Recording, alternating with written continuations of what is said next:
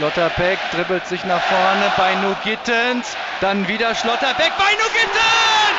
Jamie Beinu Gittens schießt Borussia Dortmund in der 67. Minute mit 1 zu 0 in Führung. Ja, so klang die Dortmunder Führung gestern gegen Bremen im BVB Netradio. Und Trainer Edin Terzic hat mal wieder ein goldenes Händchen bewiesen. Nur 70 Sekunden nach seiner Einwechslung erzielte Jamie Bino Gittens das wichtige 1 zu 0. Dortmund gewinnt in Bremen. Heute unser Top-Thema. Außerdem schauen wir auf die U23. Da hatte gestern Neutrainer Jan Zimmermann sein Debüt. Also, direkt los. Ich bin Luca Benincasa. Schön, dass ihr dabei seid.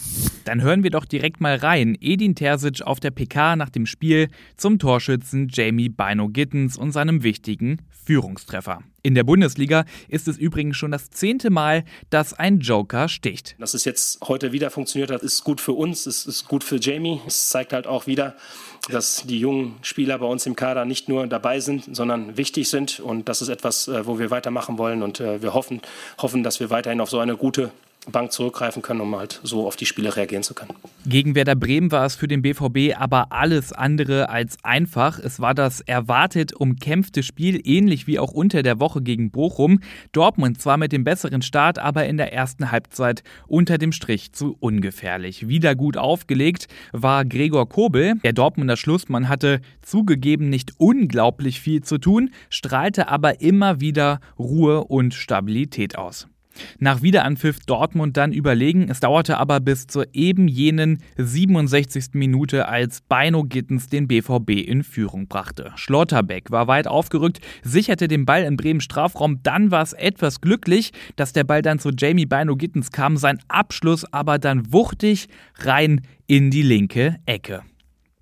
Den Deckel drauf machte dann Julian Brandt nach einem wunderschönen Pass von Rafael Guerrero in die Tiefe. Brandt auf einmal allein am Strafraum, da lässt er seinen Gegenspieler aussteigen und schiebt den Ball rechts an Pavlenka vorbei. 2-0 und die Entscheidung.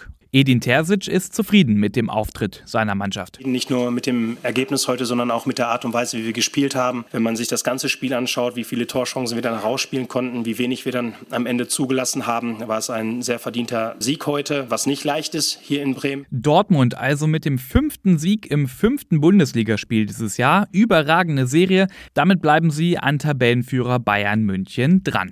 Leider gibt es aber auch trotz des Sieges gegen Werder Bremen schlechte Neuigkeiten beim BVB. Dafür müssen wir einmal in die 30. Minute springen vom gestrigen Spiel. Leonardo Bittencourt fault da Yusufa Mokoko. Der musste daraufhin verletzt ausgewechselt werden. Dazu Edin Terzic. Sieht leider nicht ganz so gut aus. Wir haben jetzt noch keine genaue Diagnose. Es ist natürlich auch jetzt ein bisschen schnell alles, da jetzt Schlüsse zu ziehen, sondern wir müssen jetzt erstmal morgen abwarten und dann wahrscheinlich erst am Montag dann, wenn wir die Bilder gesehen haben. Aber es sieht leider nicht ganz so gut aus und wir drücken ihm da die Daumen. Und wenn es da neue Infos gibt, dann hört ihr es natürlich an erster Stelle direkt bei uns. Auch an dieser Stelle gute Besserung Yusufa Mokuku.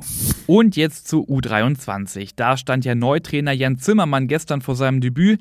Gegen den ersten FC Saarbrücken ging das aber mit 2 zu 1 verloren. Dabei war eigentlich mehr drin für Dortmunds U23. Die ging nämlich in der 13. Minute in Führung. Mit dem Schlusspfiff der ersten Halbzeit kassierten die Jungs von Jan Zimmermann dann aber den Ausgleich. Das Unentschieden bis dato spielgerecht. Dortmund mit dem besseren Start. Saarbrücken fand erst nach und nach ins Spiel. In der zweiten Halbzeit spielte sich dann viel zwischen den beiden Strafräumen ab, ohne echte Torchancen.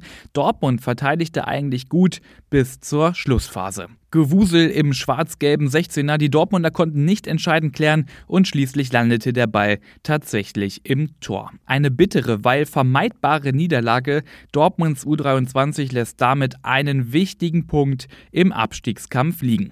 So, das war's mit dieser Ausgabe. Ich kann euch an dieser Stelle nur noch Plus-Abo empfehlen, weil damit habt ihr dann auch Zugang zu allen Hintergrundberichten und Analysen. Natürlich immer aktuell informiert seid ihr auch bei uns auf Twitter und Instagram. Ihr findet uns da unter rnbvb. Ich bin Luca Benincasa und wünsche euch einen schönen Sonntag.